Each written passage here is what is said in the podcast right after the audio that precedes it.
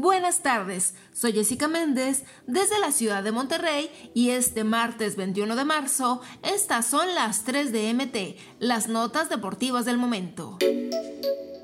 Si hay un jugador de la selección mexicana que se ganó el cariño de la afición azteca en el Clásico Mundial de Béisbol, ese es Randy Arozarena, quien lamentó la derrota en semifinal ante Japón en la última entrada, estando a tres out de la gran final de este certamen.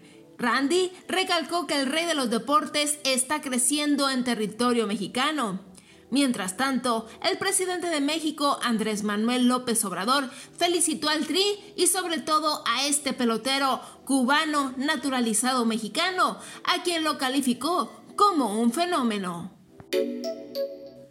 Rafa Puente del Río acudió por última vez a Cantera en este clausura 2023 para despedirse de sus jugadores en Pumas y finiquitar su relación laboral con el equipo felino, luego de ser cesado del banquillo por los malos resultados con la UNAM. Siete derrotas sufrió.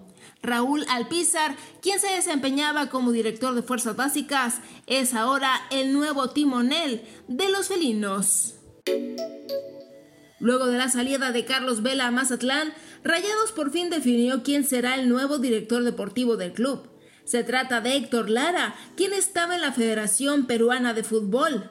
Lara trabajará bajo el mando de José Antonio Noriega, presidente deportivo de la pandilla, en su búsqueda de reforzar el organigrama de la institución regia, ya que Vela decidió tomar otro camino. Héctor estuvo en la Federación Peruana desde diciembre de 2022, cuando lo nombraron director de competiciones, pero apenas duró unos meses antes de tomar el puesto en el Monterrey. Estas fueron las 3 de MT. No olvides suscribirte para recibir la información deportiva más relevante del momento. Esta y todas las noticias las puedes encontrar en mediotiempo.com y en todas sus redes sociales.